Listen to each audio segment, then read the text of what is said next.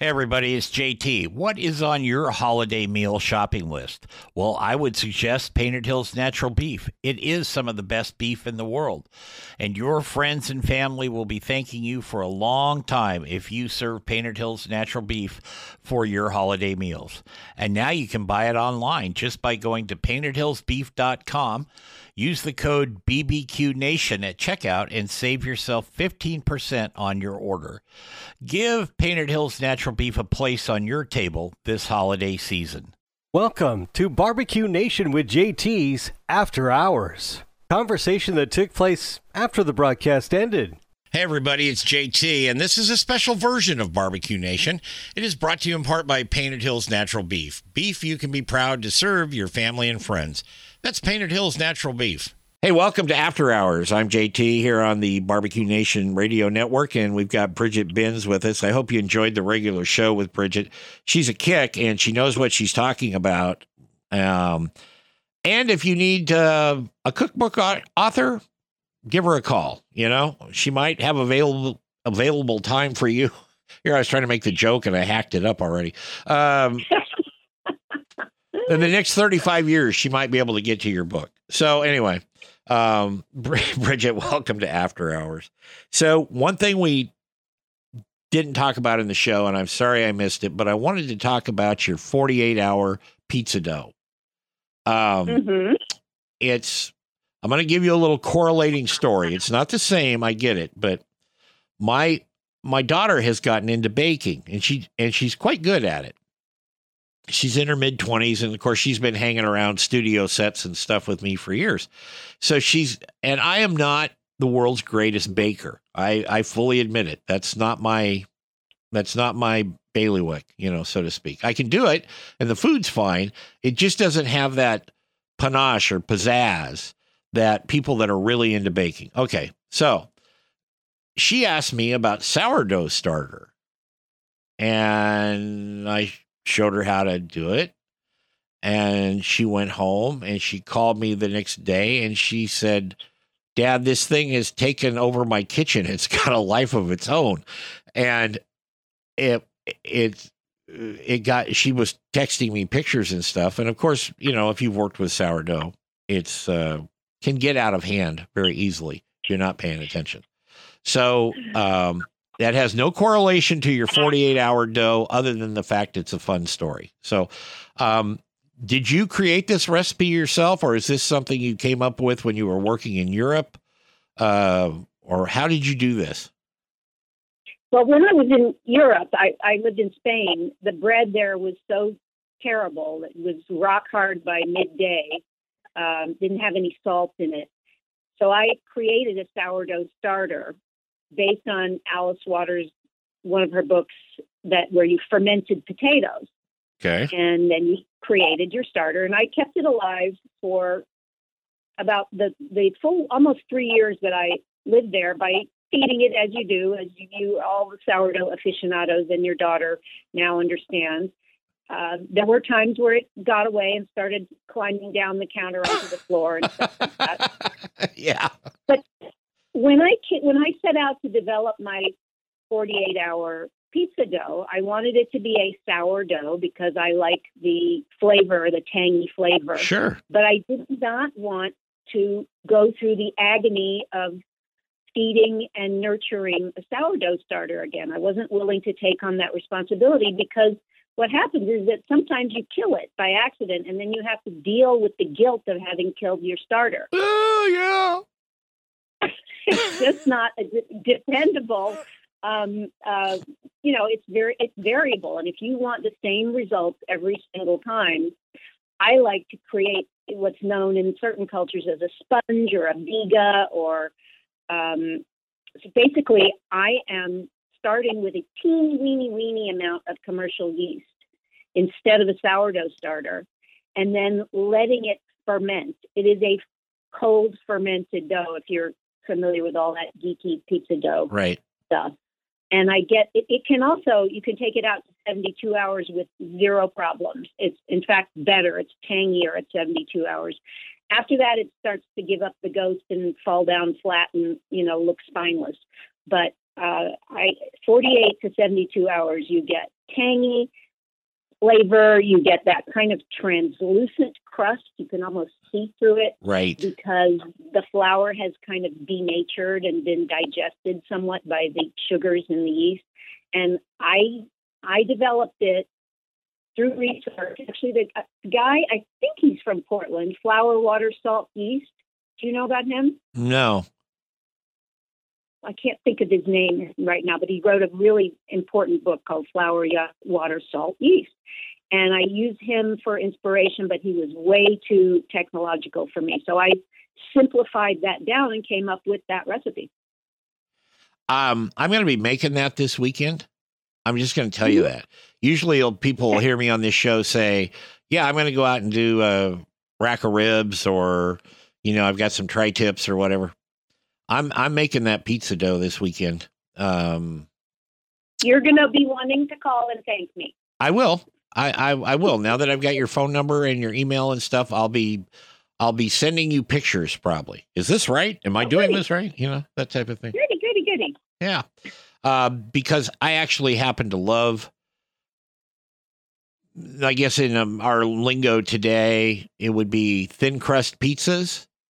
Like you're talking about translucent. One of the things with commercial pizzas is they've got this big blob of dough there with not much flavor in it. And it's about 1.5 inches thick. And so, you know, that's kind of one of my beefs, but anyway, that's just me. That sounds dreadful. There's one little trick that I learned from a chef in Southern California, and that is to, you know how when you use regular flour to shape your pizza dough, right? They always tell you not to use too much because you don't want it to get all powdery and too dry and stuff like that. So you can use the flour that you're going to use. Hopefully you'll use some percentage of 00 flour. Mm-hmm. But then when you're forming the dough, when you're stretching it and tossing it around, I use rice flour instead of regular all-purpose flour. Yeah, you've seen, and people ask me, I learned it from the chef because it does not stick. It falls off of the edge. So now you don't have that powdery, dry look, texture to the corniche, the rim of your pizza pie. It just falls off in the oven and then burns up on the bottom of the oven. So that's why it's so translucent. Bridget, is there anything that you won't put on a pizza? And I'm not being smart. I'm just saying from all your experience and looking at your recipes, and we talked about that in the regular show, and I was very impressed with that because I love the creativity of it. But is there anything that, you know, you said that the magazine people didn't want a squid on there, but yet they went for calamari. That made me scratch my head a little bit. But I don't. Were you going to put the whole squid on there? It was the same thing. No, I know. We cut them into little rings and tentacles. It's really cute. Yeah. No, I'm down with it, and I love calamari. I love squid, but I just was like, I wonder if somebody was having a bad day. Anyway.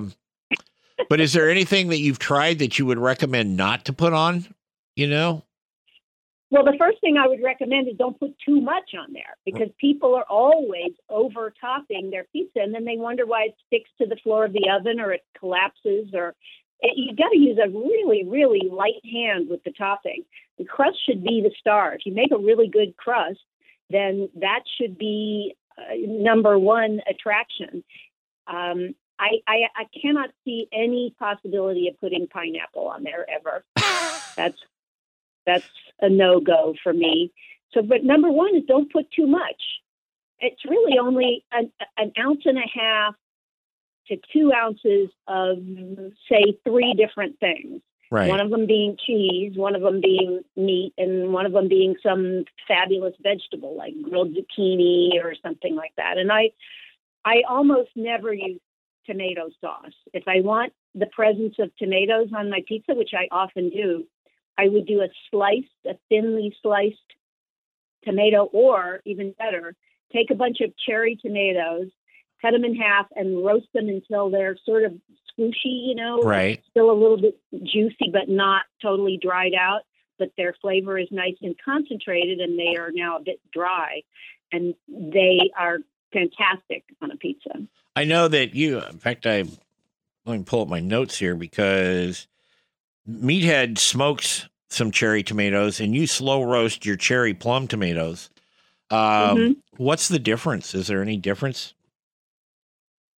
I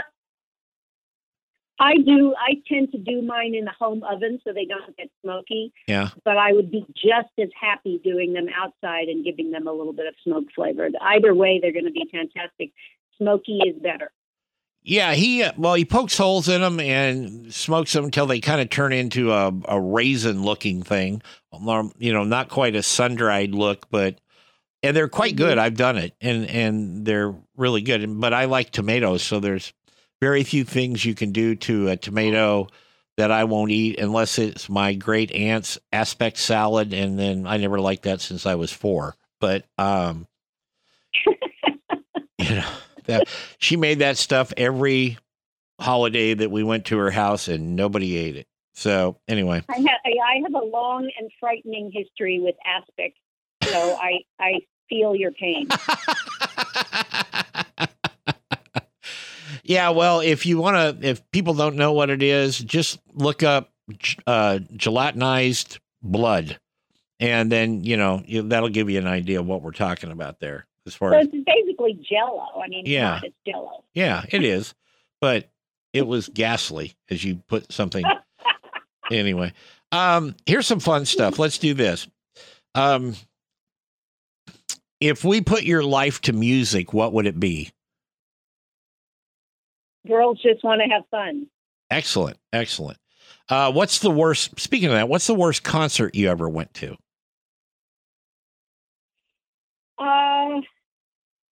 I guess Creedence Clearwater in San Bernardino.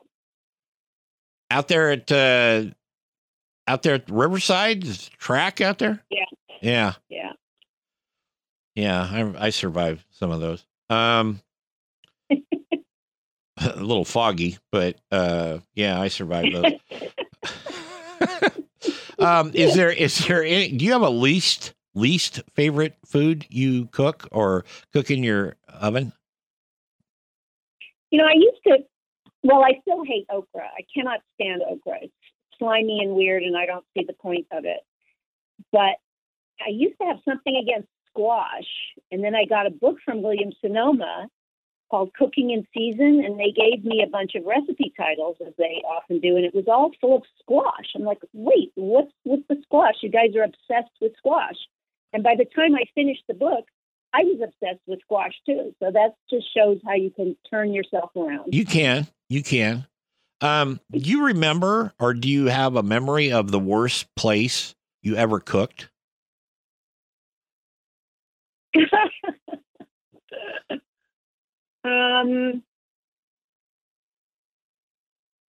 The worst place or the worst thing? Either one. I don't care. I mean, my least successful thing I ever did was a rotisserie fish. That fall off? Yes. Because the rotisserie had a little glitch in the top of it. Yeah. And so every time it went around, it would kind of go... And that, after the fish got tender, it just resulted in a completely naked skeleton of a fish turning around because all of the nice, tender flesh had fallen off into the fire. Yeah, there you go. That works. Jeez. What would you say is your success to failure ratio when you're working on a new recipe? So do you have to do something 20 times to get it perfect, or 5, or first time, whatever it is? It should be the first time. At this point in my career, it should be the first time, because I've written thousands and thousands and thousands of recipes. Yeah. And I have a database with all of them. And so if I am tasked with writing a certain recipe, I go back and look at all of the things I've done before and extrapolate them out into the new recipe. And then I put little questions in there, which can be answered on the fly, like, is this too much paprika, or, stuff like that. And sure. I answer it as I test. So the finished recipe comes out different than the one I started with. But if I have to do it a second time, I feel that I have failed. So sometimes I do. It certainly happens. And there was one one time for the Tavern on the Green cookbook that I had to do it 5 times to get it right. But that's really rare. Well, you're light years away from or ahead of most people that, and I commend people for experimenting. I really do. But I think when you've got your database, like you said, and you've got years of experience, you know, that always helps. But I never tried to rotisserie a fish because. I had it wrapped in nasturtium leaves and twine and stuff like that, but it didn't help. It was the glitch in the rotisserie that was at fault. Sure. Not me. No, I got it. What's your favorite hobby or thing you do away from food? I like to garden, but I also like to ride horses, which I know is your, I don't get to ride as much as I used to, but I did out in Zion just a couple of weeks ago, and it just really made me very, very happy. But other than that, I'm kind of a gardener. Oh, yeah. Yeah. Well, I don't have a lot of success with gardens, because I forget to water them, but, you know, I give it the old college try, so to speak. You know, few things, tomatoes I'm good with, you know, herbs I'm good with, onions I do pretty good, you know, things like that. But when I get into anything that actually requires paying attention, then I have some issues. I'll just put it that way. I have some issues doing that. Go ahead. Go ahead. I was just going to say, I have a succulent garden now, and they are much more forgiving than tomatoes and other things that need lots and lots of water. So I'm very happy with my succulent. I feel like Miss Ellie in Dallas. You know, I'm always sort of puttering around with my succulent. Okay, Miss Ellie. If I made you the supreme ruler, the omnipotent being over all cooking, what would you... You just get that title for a day. You don't get to keep it. But what would you decree? Well, do I only get one decree? I'll give you 2. Use a meat thermometer. No, I need 3. Use your senses and don't pat the goddamn dough when you're shaping it.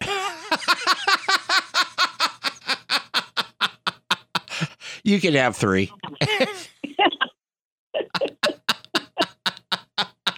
That's one of the best answers I've had on the show. The other one ranks right up there is, and I can say this now because we're not on live radio, but I was interviewing Myron Mixon one day, and he said, well, you got to know every reality show is just a bunch of bullshit. He just...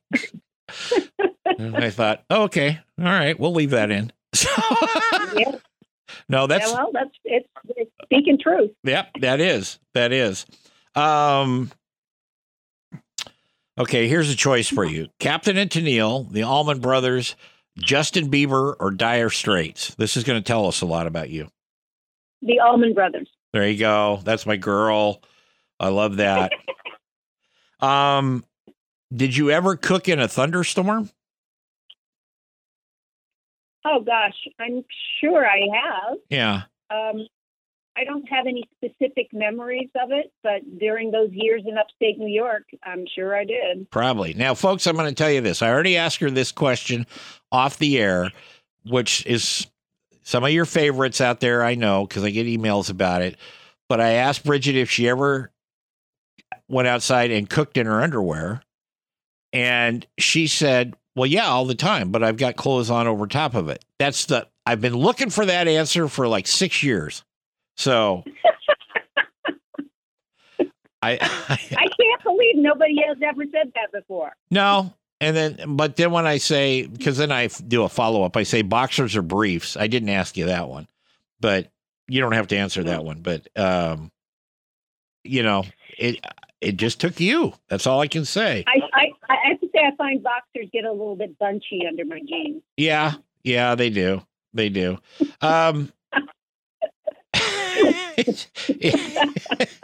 It's I'll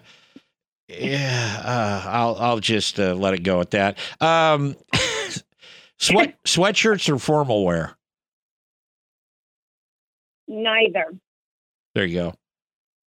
I've seen enough pictures of you. You dress very nicely, but it's pretty California cash too at times. It is California cash, but I was very affected by my travels in Southeast Asia in college time, and so I wear sarongs a lot. Yeah. No, it's all good. Do you prefer finished or grass-fed beef? I do not care for 100% grass-fed beef. Yep. I prefer that it be finished on grain. Yeah, good girl. Good girl. That's the old cowboy in me. Because when people will ask me that, if they see me in public or if I'm doing something, they'll say, grass-fed. I said, all beef is grass-fed. It's kind of like cooking in your underwear. You might have clothes on top of it, but you're there. So, last question, if you could work with one of your heroes, who would it be? I absolutely adore Jeremiah Tower. Mm-hmm. And I met him at a book conference, and he actually blurbed one of my books to my great excitement, but we've never had the chance to work together. I would love to be able to do that. He's so funny and so well-traveled and such an amazing cook. Well, there you go. Now, I am going to cheat and ask you one more. If you could have dinner with one or two historical figures, who would it be? You don't have to cook. They're just going to sit and talk to them and have dinner. Hemingway and Hugh Grant. Really? Mm-hmm. I like that. Because Hemingway I could maybe get him to make an authentic daiquiri for me, and then with Hugh Grant, I could just sit and look at him. I see. Okay. So not too much conversation, just kind of a stare fest. Right. I always remember when Hugh Grant got caught in that thing in Hollywood with the professional gal, and he went on Jay Leno, and Jay Leno looked at him. The first thing he said is, "What in the hell were you thinking?" Yeah. Oh, but that was a long time ago. It was, and he's actually matured very nicely. I would say. I spent enough time in Tinseltown to see people's behaviors augment from social norms. How's that for a statement? Very diplomatic. Yeah, it was. Bridget, it's really been fun. Don't hang up because we're almost done, but it's really been fun to talk to you. And I had a wonderful time. Well, thank you. I'd love to have you back on the show. Maybe we can get a conference thing with you and me and Meathead, but I guarantee you and I won't do much talking. So. Talking about phoning it in. Yeah. Well, usually when Meathead's on the show, and I love the guy to death, I really do, but I'll say, "Meathead, how's it going today?" And he'll say, "Good, it's great in Chicago and all this." And then I'll say, "Well, what about this?" And then I just sit back and watch the clock till we got to go to break, and so. I just have to share one little Meathead story with you. Sure. Before we go, that when we were working on his book in the last couple of years, we were working remotely, of course, most of the time, but then he really wanted to come out and work on the cocktail chapter out here in California with me and my husband, and he brought his wife.